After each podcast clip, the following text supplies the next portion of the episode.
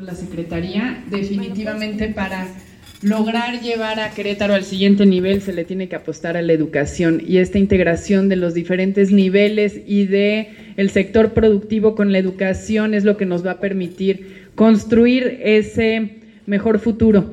Sin embargo, pues el crecimiento y la migración que ha llegado a Querétaro, pues demanda y exige cobertura, atención, espacios y la ley también mandata que a partir del 2030 México tendría que tener el 100% de cobertura universal en la educación obligatoria. ¿Cómo va Querétaro? ¿Hacia dónde proyectamos esa posibilidad de atender eh, pues este derecho de las y los queretanos? Gracias. Muchas gracias, diputada Ana Paola. Tiene uso de la voz el diputado Armando Sinesio. Buenos días, eh, señoras y señores de los medios. Eh, en las inmediaciones de Loma Alta, las haciendas y Cerro Gordo de San Juan del Río, este, hay alrededor de 40 mil habitantes. Esa región tiene, este lugar tiene solamente dos primarias, dos preescolares y una prepa.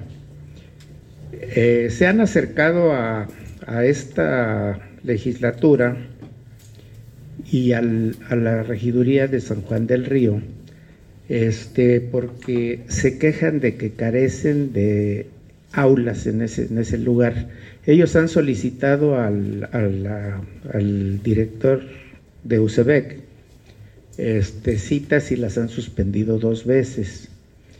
Eh, hay salones en los que tienen hasta 50 niños y, y varios se quedan fuera sin cupo para poder estudiar. Entonces, este, yo quisiera este, preguntar sobre la problemática para hacer esas, esas aulas de que carecen en esas zonas, ya que es una población bastante numerosa. Además, las escuelas que existen están muy distantes unas de otras.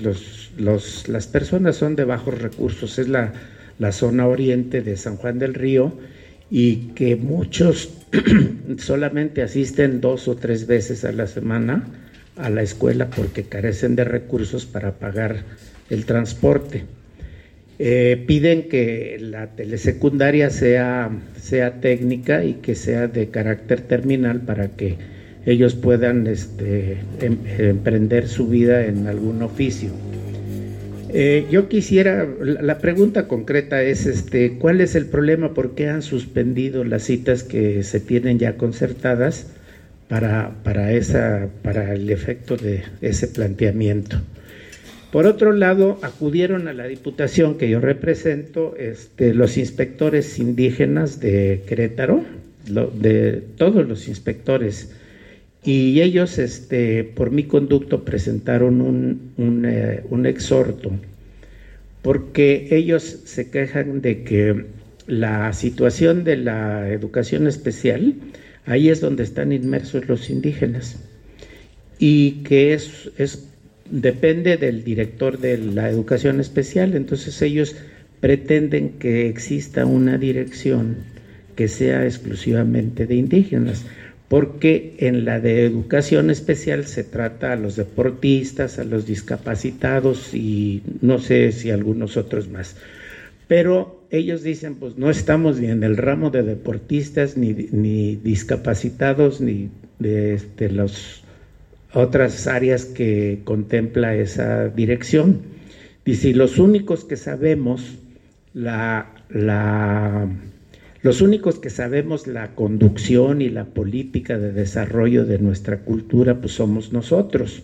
Dice entonces, por lo tanto, creo que el criterio, el criterio está muy reducido cuando es un al frente está una persona que no conoce la cultura, las raíces de, la educación eh, propia de, las, eh, de las comunidades indígenas. Esas son las dos preguntas. Gracias, diputado Armando Sinesio. Tiene uso de la voz la diputada Graciela Juárez Montes.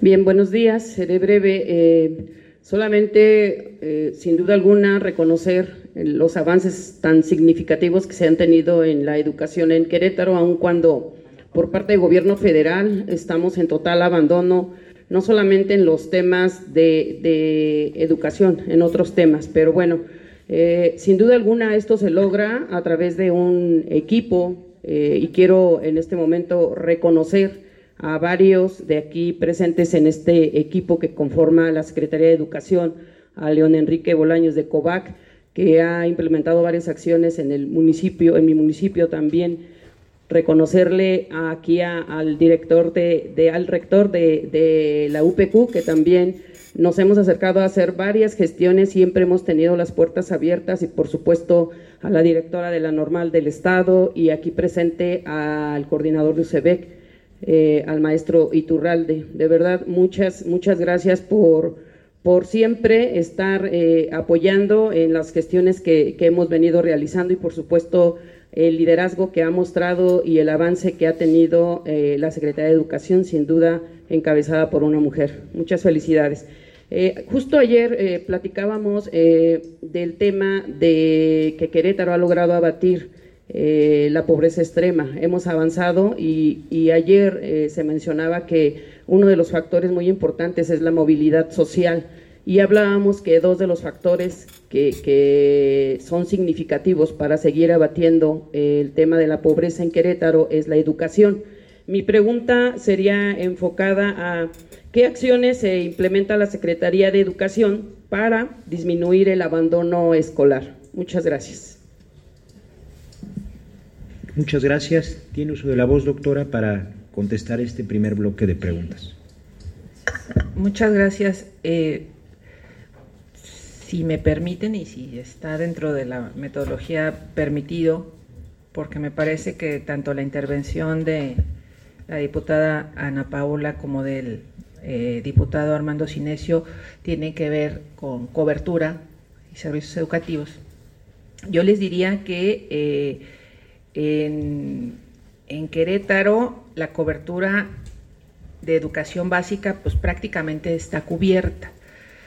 ¿Qué es lo que luego sucede? Bueno, pues nosotros buscamos como papás tener eh, a nuestro hijo en la escuela más cercana, en el turno que más nos convenga, eh, y eso sería lo ideal y bueno, pues queremos aspirar a ello. Debo decirles que el tema de la cobertura en Querétaro, a diferencia de otros estados, eh, hoy en otros estados de la República, como Baja California Sur, como Baja California, eh, ellos en particular ya están viviendo, por ejemplo, la inversión de la, de la pirámide poblacional, de manera que cada vez tienen menos demanda de servicios educativos y se está observando en preescolar, primaria y seguramente continuará. Esto no está pasando en Querétaro, no, es, no ha sucedido en Querétaro. Aquí el, maestro Iturralde no me dejará mentir para decir que cuando se entrega la estadística básica eh, a la Secretaría de Educación Pública, luego tenemos que explicar por qué nuestros porcentajes están por, por encima del 100%. ¿Cómo 103%, 104%? Bueno, pues precisamente por el fenómeno inmigratorio, de manera que si consideramos que más de 100 personas llegan a Querétaro todos los días, eh, este, insisto, este fenómeno que a nivel mundial se está generando de disminuir eh, la, pirámide poblacional y por consiguiente la disminución de los servicios, en Querétaro es al contrario, se está aumentando. Hace rato yo les refería eh, que solamente en, lo que van estos dos años llevamos 100, 150 escuelas, aulas, perdón, este, creadas, lo que implica estar entregando un aula cada cinco días. Ese es el nivel de, estrés que puede tener el servicio educativo al respecto. Eh, por eso insisto, creo que todos aspiramos a que la escuela a la que, a la que entremos sea la que queremos. Eh, esto, pues no, definitivamente sigue siendo complicado. ¿Qué es lo que sí le puedo decir? ¿Qué sí lo que les puedo decir? Bueno, la cobertura, insisto, en educación básica está 100% garantizada. Eh, tendríamos que ver también, en el caso muy particular de, las eh, comunidades de la zona oriente de San Juan del Río, cuáles son las condiciones al día de hoy, tanto la Dirección de Planeación eh, de la UCB como la Dirección de Planeación de la Secretaría de Educación no observa que exista eh, necesidad de ampliar el, servicio en estas instituciones. Seguramente requieren espacios más cercanos, eso puede ser, seguramente no lo pongo en duda, y si me lo permite tendremos que revisarlo. Al día de hoy, ningún estudiante por falta de espacio se queda sin educación básica hasta el nivel de secundaria. Eh, en el caso de educación eh, media superior, eh, la, cobertura, a diferencia de, otros estados, insisto, como lo dije hace rato, el nivel educativo mucho más estresado después de la pandemia fue media superior. Prácticamente cuando los papás regresaron a trabajar, todos los niños se fueron eh, de manera muy natural a la escuela tanto eh, preescolar, educación inicial, primaria y secundaria. No así el caso de eh, educación media superior. Por cierto, incluso en posgrado a nivel estatal, durante pandemia subió la matrícula, curiosamente.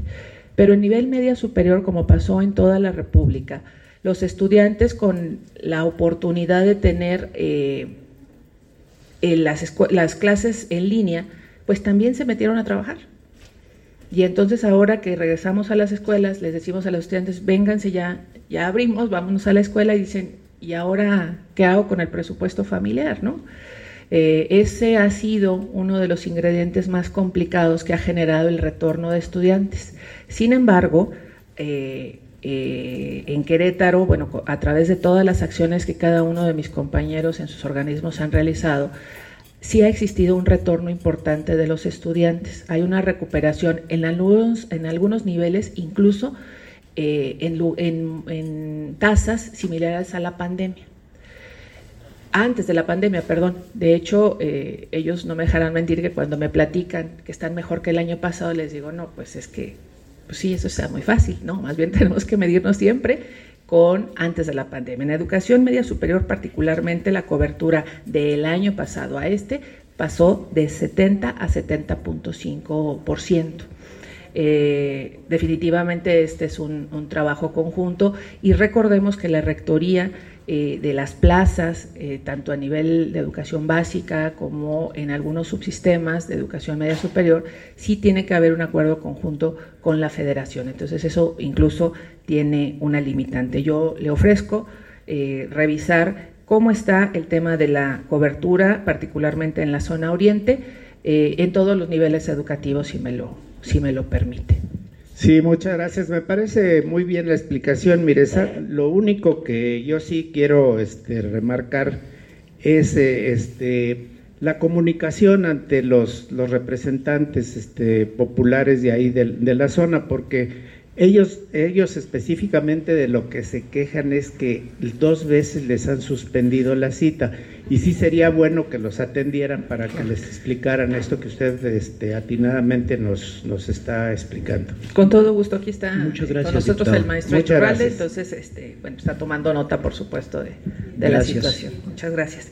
Eh, insisto, yo creo que con esto pudiera este, estar platicando las dos, el tema de las, de las coberturas.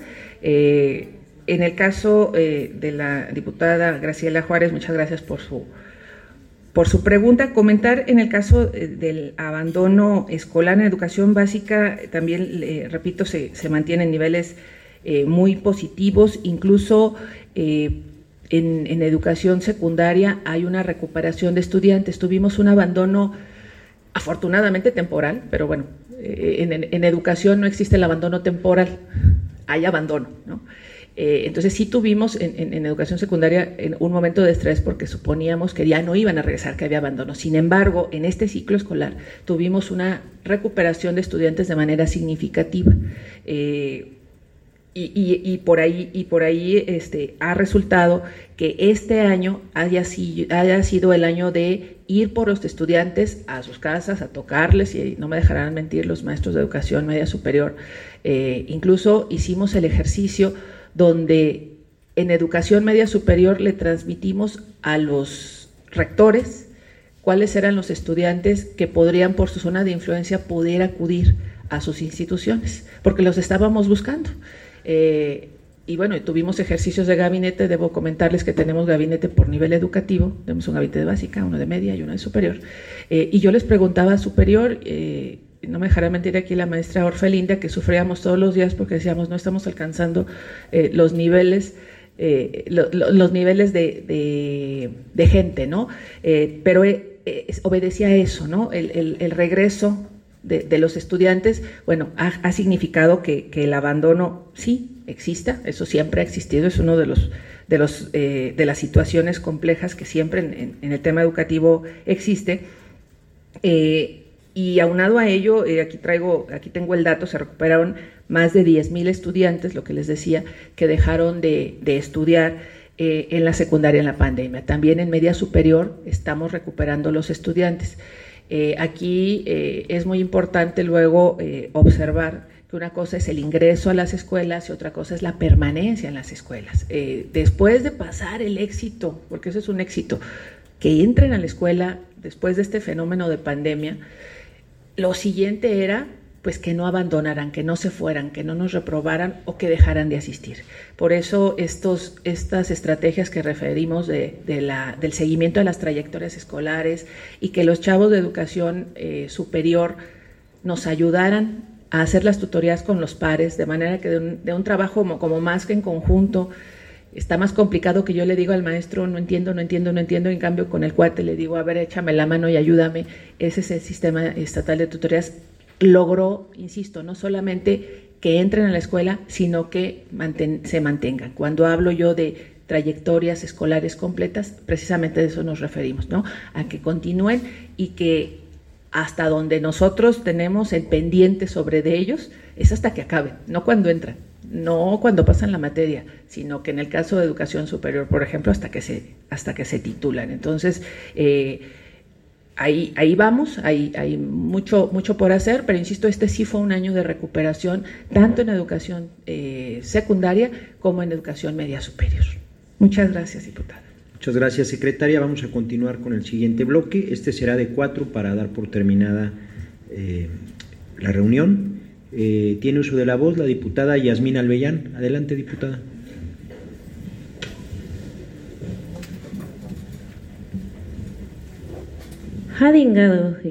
Muy buenos días a todos, con el permiso.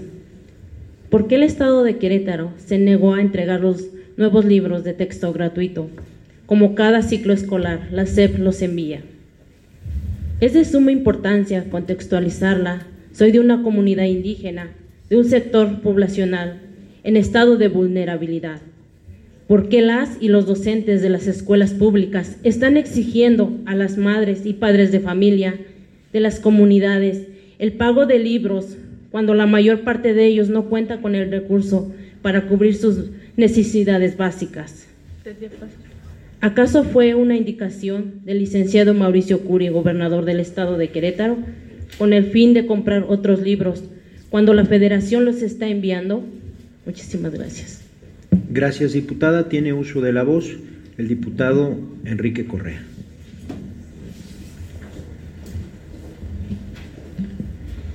Muy, muy buenos días.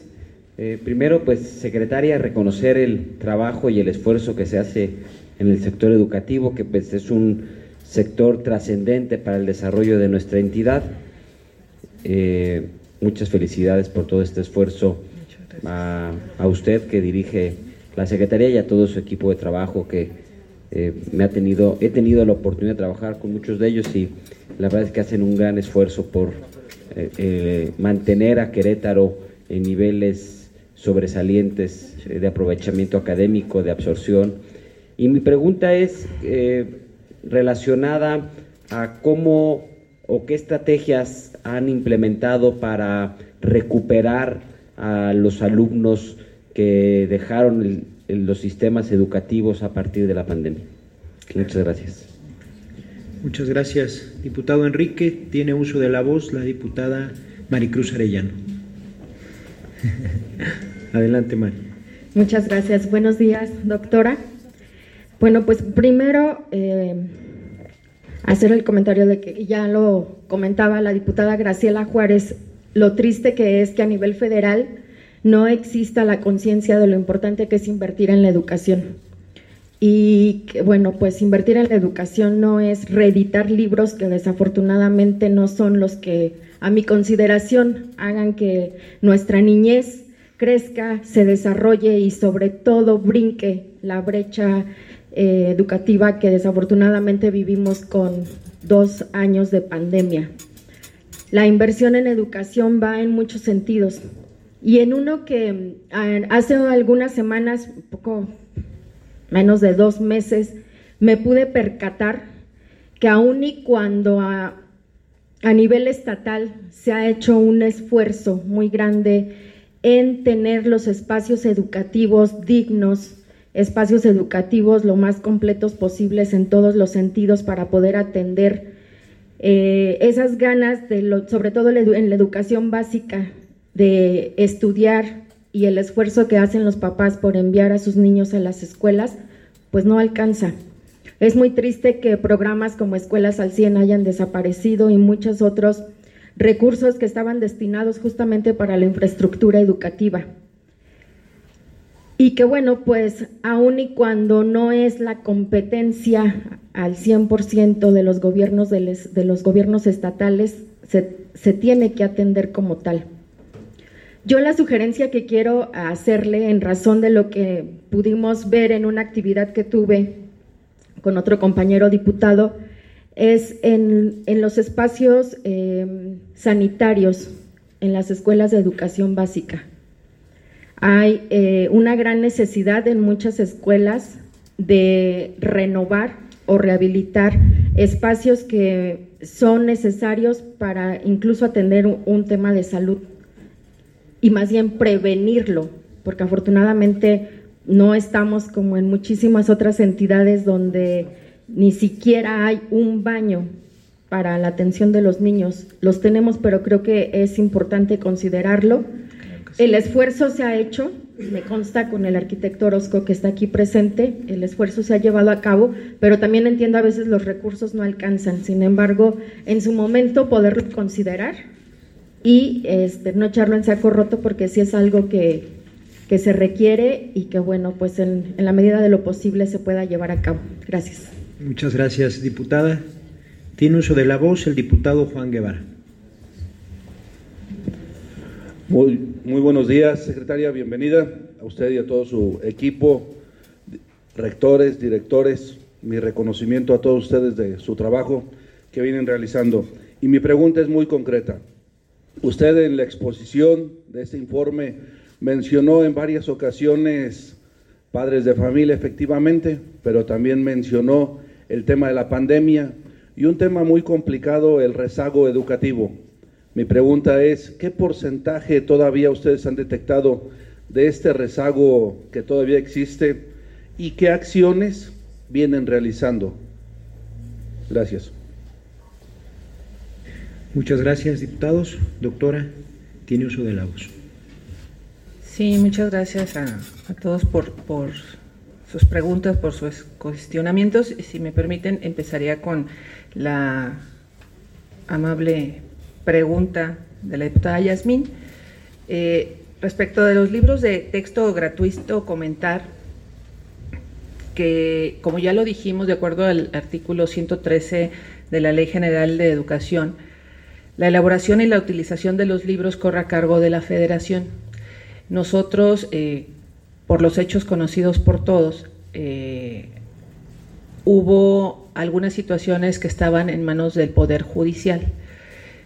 La determinación de entregar los libros de texto no es una determinación de las personas, sino es en atención al acato del Estado de Derecho. La pregunta que nosotros teníamos al respecto era si se podían entregar o no en razón de los procedimientos judiciales que se estaban desarrollando. En ese sentido, eh, nosotros observamos que a pesar de este revuelo nacional respecto de estos procesos eh, judiciales, perdón, cuál era la competencia específica que teníamos nosotros para entregarlos o no. Si ustedes recuerdan, el gobernador Mauricio Curi, eh, junto con su servidora y el maestro Iturralde, en, alguna intervención que tuvimos, comentamos que nosotros estaríamos pues viendo cuál era el suceder de estos acontecimientos y si alguna de estas resoluciones de las autoridades eh, nos mandataban entregarlos o no. Eh, es así que se fueron dando las semanas eh, y nosotros observamos que no había ni un impedimento expreso del Poder Judicial, ni tampoco de la autoridad federal para no entregarlos. Por lo tanto, todos los libros de texto hasta el día de hoy, conforme han sido entregados por el CONALITE, que por cierto aquí lo tenemos cerquita, eh, pues prácticamente todos están en las, en las escuelas, todos han sido entregados. Si faltaran algunos, tengo entendido que faltan por ahí algunos todavía de secundaria. El 2% falta por entregar y entiendo que son de educación secundaria, pero es que faltan entregar porque no han llegado a las a las bodegas de la UCEBEC. Eh, todos los, eh, los, libros de texto se entregaron porque, insisto, no tenemos ningún impedimento para hacerlo y sí tenemos una obligación, por el contrario, sí tenemos una obligación expresa de entregarlo. Y como lo decía hace rato en la, en, el, en la exposición, en nuestro estado se reconoce porque también el modelo de esto, este nuevo modelo educativo admite el, codiseño. De manera que nosotros siempre que visitábamos a los, a los maestros en sus comités técnicos escolares, que si ustedes recuerdan son una vez al mes, bueno, se les invitaba y la verdad que los maestros aprovecharon mucho este codiseño para hacer su intervención, yo le decía, a la queretana, de manera que eh, se interviniera desde la visión, el profesionalismo y la experiencia de los docentes, contextualizar los libros de texto como una herramienta más y tener la oportunidad de proponer más modelos, otras ofertas, otras dinámicas. Finalmente, eh, el docente es el que participa y como ustedes recuerdan, como también ya lo dije en mi intervención, bueno, después de la evaluación diagnóstica que se ha realizado por parte de la UCEBEC en todos los niveles educativos, eh, se está considerando eh, todos los días cómo están los estudiantes y con base en ello el libro de texto, como otras herramientas, se determinan en atención a las necesidades de cada aula, pero los libros de texto en Querétaro se entregaron con los cuadernillos que también yo ya referí anteriormente. En el caso, eh,